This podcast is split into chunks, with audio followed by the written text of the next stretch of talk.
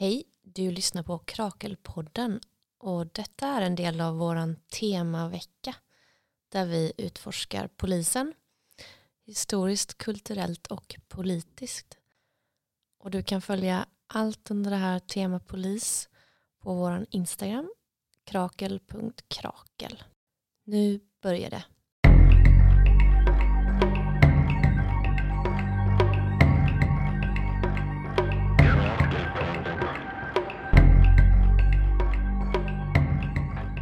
Hej och välkommen till ett nytt avsnitt i Krakels temavecka där vi undersöker olika förståelser av och eh, erfarenheter av eh, polisen.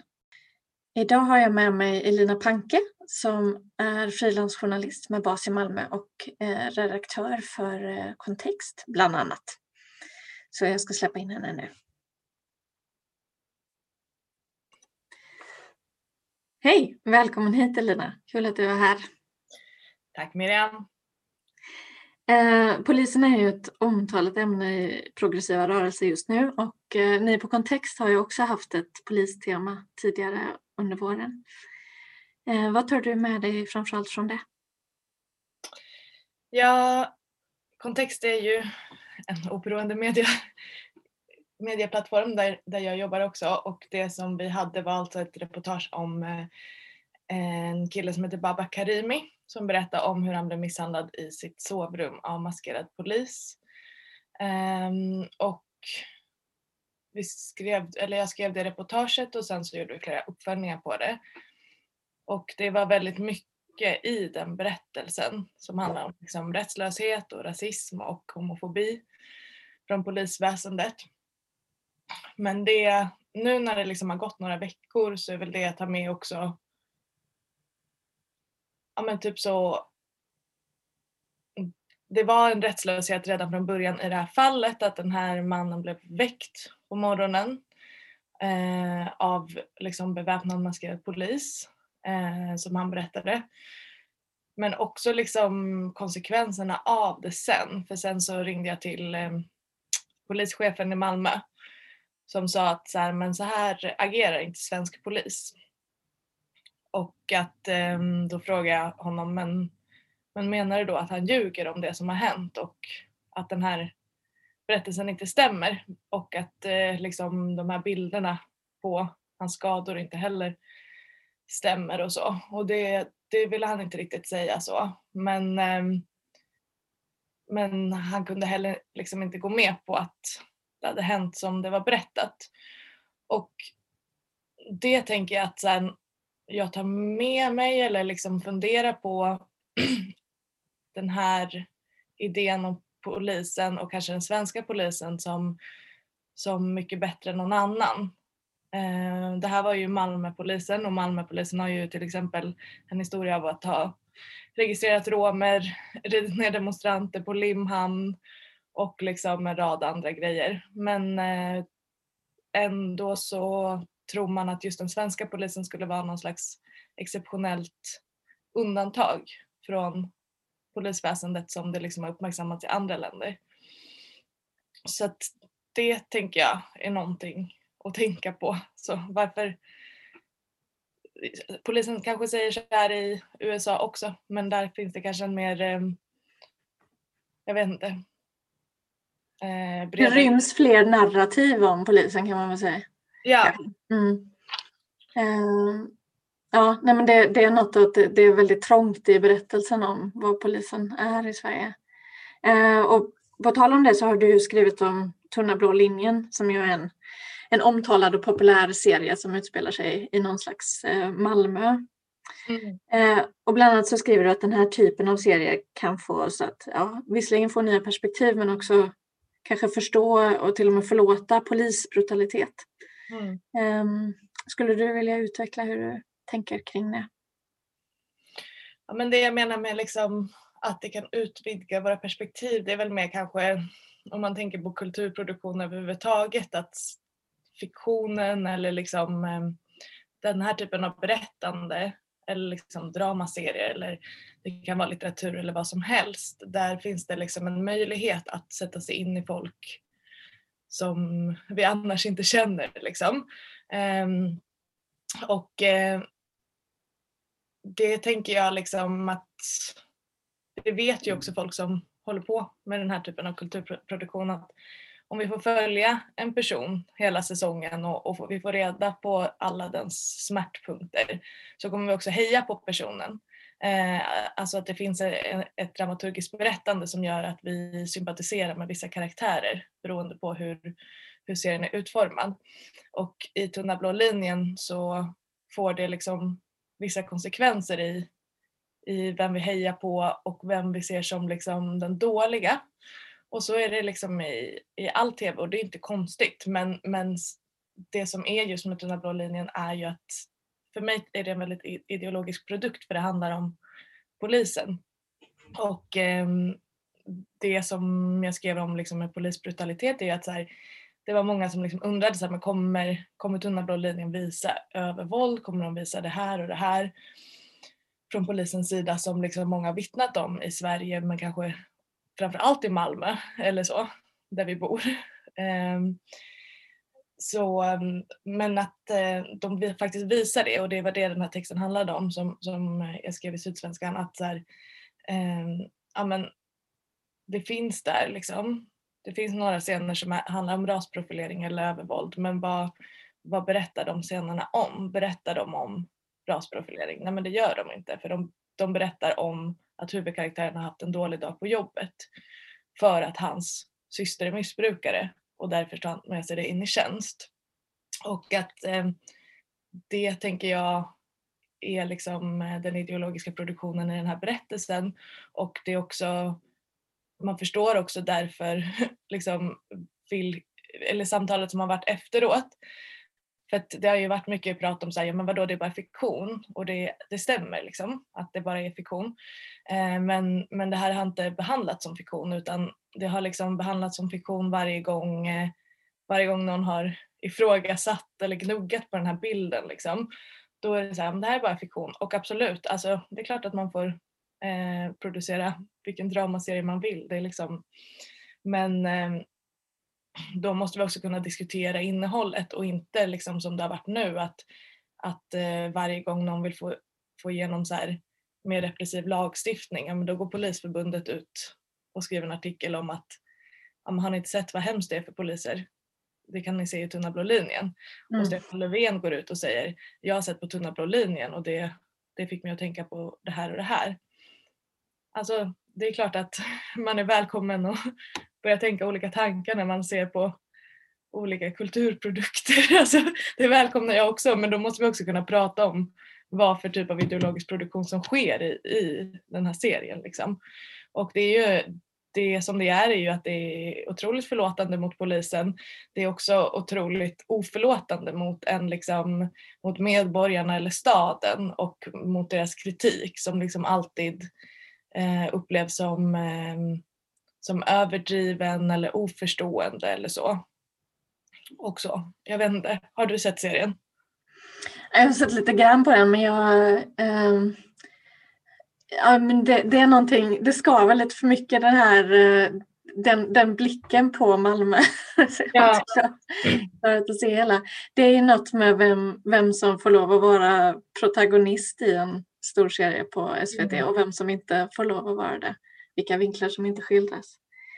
Um, jag, jag, tänker, du har ju också, eller du skriver också här om eh, poliser i sociala medier eh, och, mm.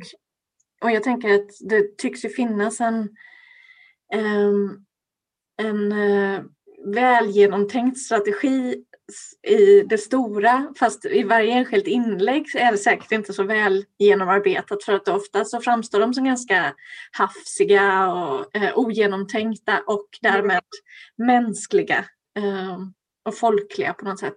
Mm. Eh, vad, ja, vad ska vi tänka om det? Liksom? Vad, vad är det som pågår där och vad får det för konsekvenser? Ja, men man kan, alltså jag tänker att man måste börja med att prata om vad det är eller vad är det polisen gör i sociala medier? Jo, de, de, de berättar en berättelse om sig själva och det, det gör vi ju alla i sociala medier liksom.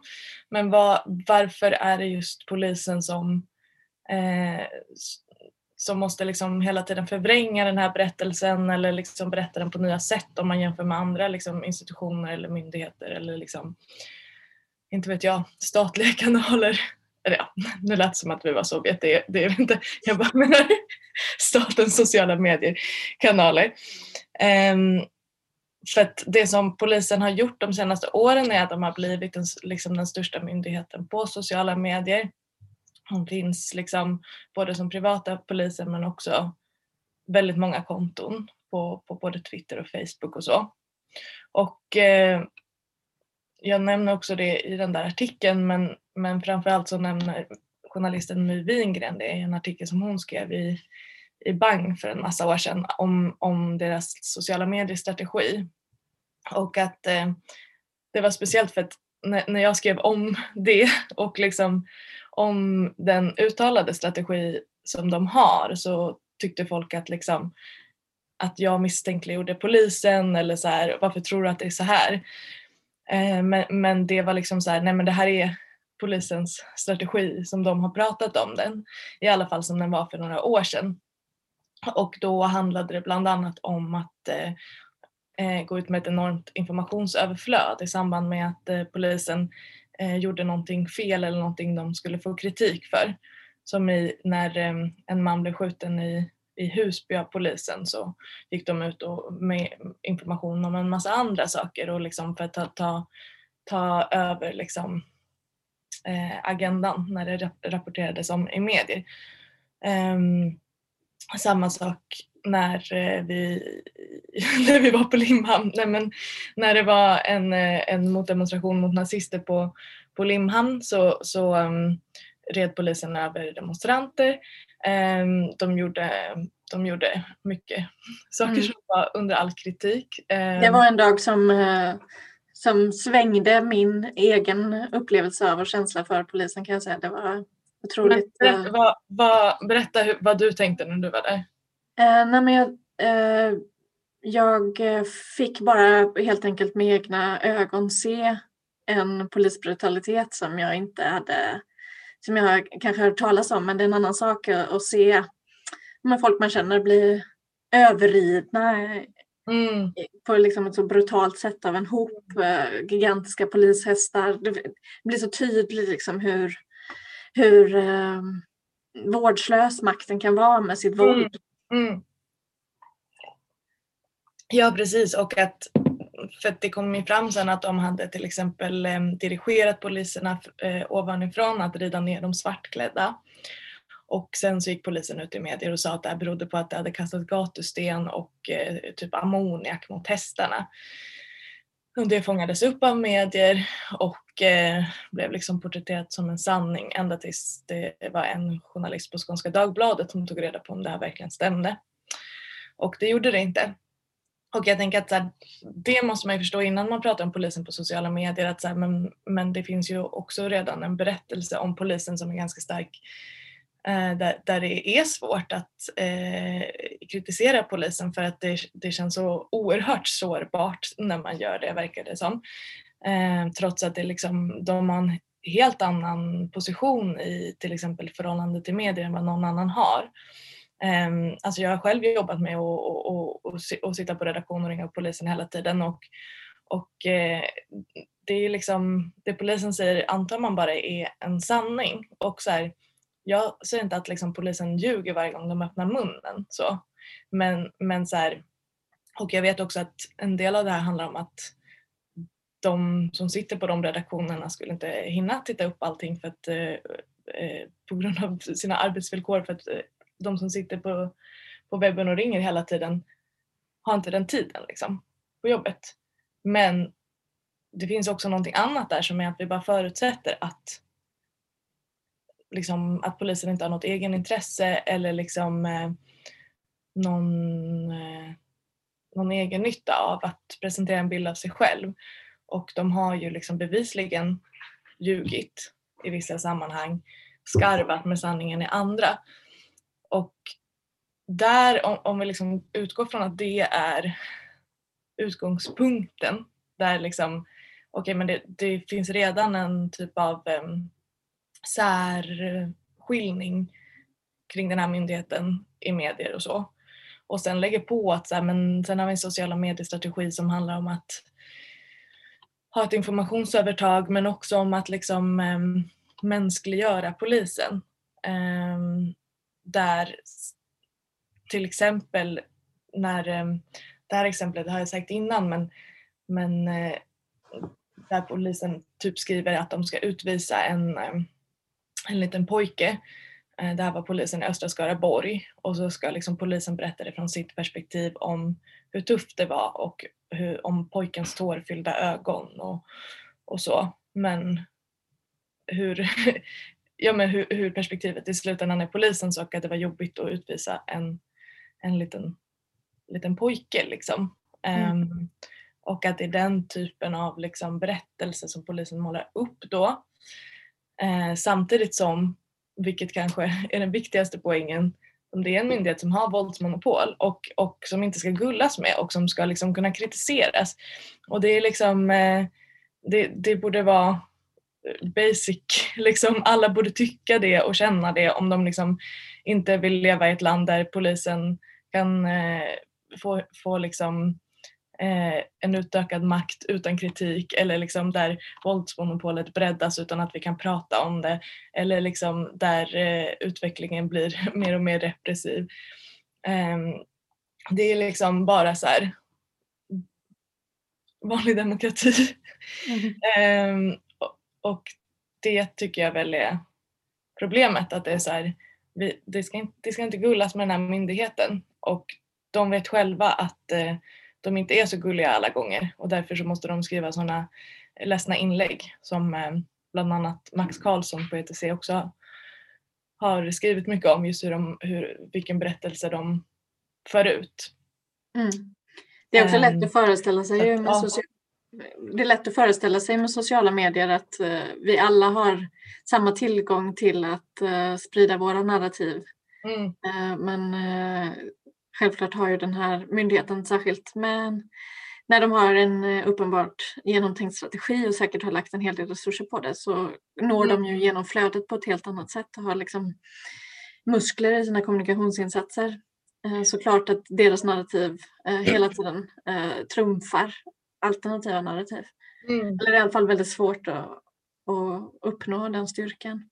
Ja men också liksom bara i sociala mediers natur ligger ju att så här, för polisen säger själva att så här, vi, vill, vi vill gå ut med information, vi vill föra en dialog med medborgarna och det, det låter ju liksom hedervärt eh, och rimligt att använda sociala medier på det sättet. Men att det är liksom ehm, eh, det ligger ju i hela strukturen för vad sociala medier är Alltså även om, om, om det bara skulle vara information så finns det redan ett problem där för att det är väldigt hierarkiska forum där det, går, där liksom, eh, det är den som skriver en post som eh, styr samtalet och modererar ko eh, kommentarerna och så. Men nu går de inte heller bara ut med information utan eh, det handlar väldigt mycket om olika personliga berättelser precis som i Tunna blå linjen där, där man tar någonting som kanske hade kunnat kritiseras eller ifrågasättas som en felbedömning eller någonting som polisen har gjort knasigt liksom. Och gör om det till en gullig historia om att eh, en liten pojke gråter men polisen ändå fanns på plats liksom. Så att eh, ja. Mm. Ja, men eh, väldigt insiktsfullt. Eh, jag tänkte ta en sista fråga som Eh, är på ett lite annat spår. Men du har ju också skrivit eh, tidigare om hur det liksom sker en uppstramning av det offentliga rummet på olika sätt, till exempel eh, rökförbud ehm, på utserveringar och sådär. Och jag tänkte på det när jag läste om att i mars här under liksom pandemitiden när ingen märker riktigt vad som händer i det offentliga rummet eftersom vi inte riktigt är där så hade polisen Eh, Eh, i samarbete med Skatteverket, Kronofogden och några andra myndigheter. De har en gemensam stor insats på Norra Gränges, Norra Grängesbergsgatan i Malmö som är en, en gata med mycket industrilokaler och eh, biltvättar och jättemycket undergroundverksamhet. Ett slags eh, centrum för undergroundverksamhet sedan ganska länge. Um, så de hade liksom en städinsats kan man säga. De gick igenom finkammade som de kallade det, det här området. Eh, och vitsen är förstås att liksom få bort undergroundverksamheten. Eh, det finns väl en del saker som säkert är bra att de hittar men det, det finns ju också någon, någon sån här eh, med vilja och eh, kärna i verksamheten som handlar om att skapa ordning i det offentliga rummet. Eh, ja, vad tänker du om det eller vad ska vi liksom tänka som vill ha ett underground Eh, liv i, i, i Malmö? Är det liksom en tendens i samtiden det här skulle du säga? Ehm, um, vi som vill ha ett underground-liv i Malmö. Eller liksom, nej men jag vet inte om det handlar så mycket om eh, men jag vet inte om det handlar så mycket om, om det även om jag liksom eh, eh, absolut är punkare i hjärtat och det lät väldigt härligt. Men, men jag tänker att det liksom handlar om... du är väl inte bara punkare i hjärtat? Nej, jag är, jag är punkare i huvudet också. men, eh, nej men eh, Nej men jag tänker att det handlar om så här, vad är ordning i en stad och vad är det som händer med staden när, när, eh, när man liksom, alltså jag tänker att det föregås av någonting annat som är liksom en, en eh, privatisering av det offentliga rummet. Att liksom vi börjar betrakta staden på ett annat sätt. Liksom så här, vem, vem, är staden till för? Är den till för oss alla? Är den till för att vi ska kunna göra olika saker? Eh, kunna mötas, demonstrera, eh, ha råd att bo? Eh, är den till för att vi ska kunna hålla på med kulturverksamhet? Eller är den till för typ att, eh, inte vet jag, eh, vi ska vara olika Eh, konsumenter som eh, bestraffas när vi är på fel platser och jag tänker att det är det som händer mycket i Malmö och har hänt under väldigt lång tid. Alltså från att liksom man började berätta om, om den här staden på ett nytt sätt. Att det skulle vara liksom eh, från att det skulle vara en, arbe att det var en arbetarstad, vilket fortfarande är, till att prata om det som liksom kunskapsstad och Eh, Eh, en, en liksom företagarstad eh, dit eh, folk kan liksom flytta sitt kapital. Ehm, det, det, är den, det narrativet som liksom förändras i väldigt många städer när de börjar konkurrera med varandra. Att här, man försöker locka hit eh, företagare och eh, så. Men i Malmö har man gjort det på ett väldigt aggressivt sätt och jag tänker att det som händer då är att vissa personer kommer alltid störa den berättelsen. Liksom. Alltså, eh, de som inte har det kapitalet eller de som inte är den här liksom, fasaden som man vill visa av staden utåt. De, de eh, måste man liksom då få bukt med på något sätt. Eh, och det får man ju genom ökade, ökad polisnärvaro och straff och, eh, men också liksom högre hyror och att tränga ut folk ur staden.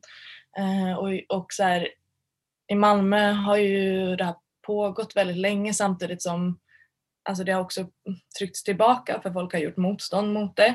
Alltså det menar jag då liksom till exempel eh, höjda hyror eller så.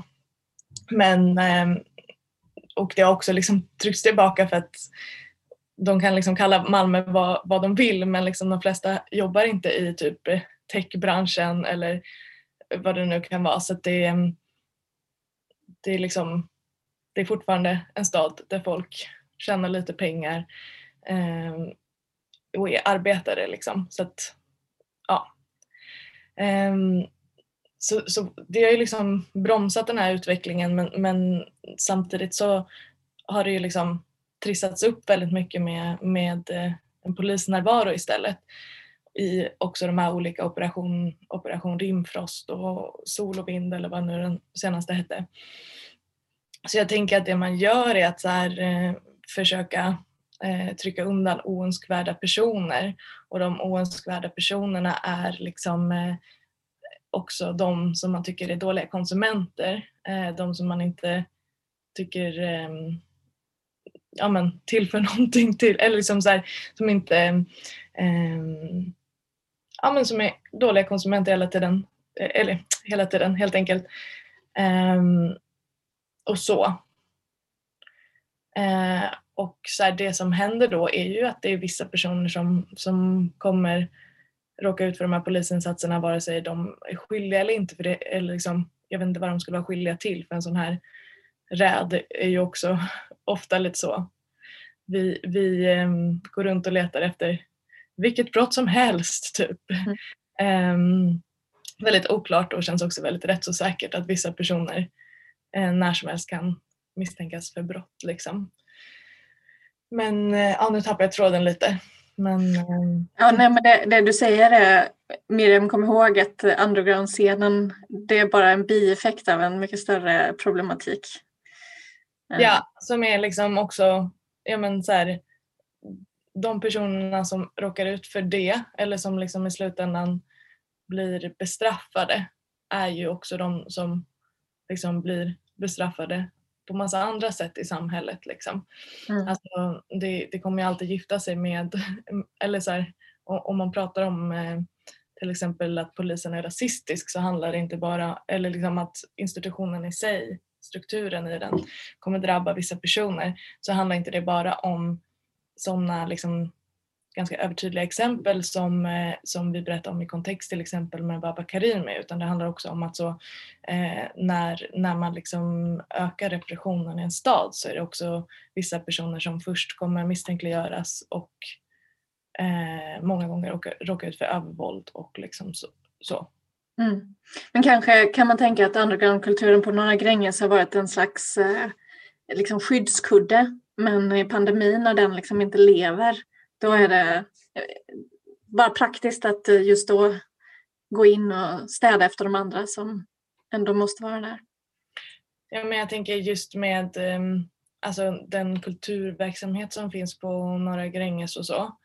Um, så eller så här, jag tänker att det, den kommer ju också eh, sopas bort när, när liksom det man vill ha är mycket mer eh, ekonomiskt gynnsamma verksamheter. Alltså jag tänker att det här är en uppladdning för att, för att sen kunna liksom köra bort folk och, och göra om lokaler och så. Mm.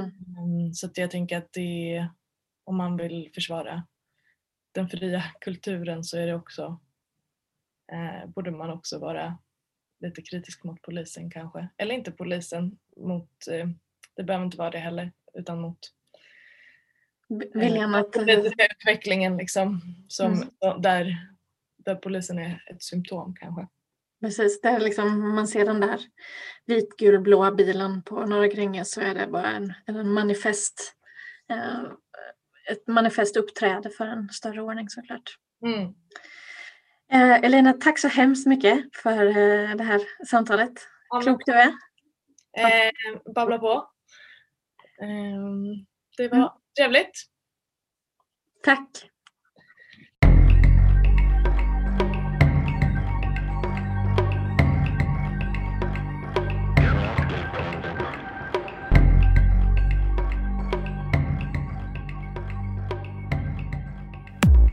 Du har lyssnat på en podcast som görs i samarbete med ABF Malmö.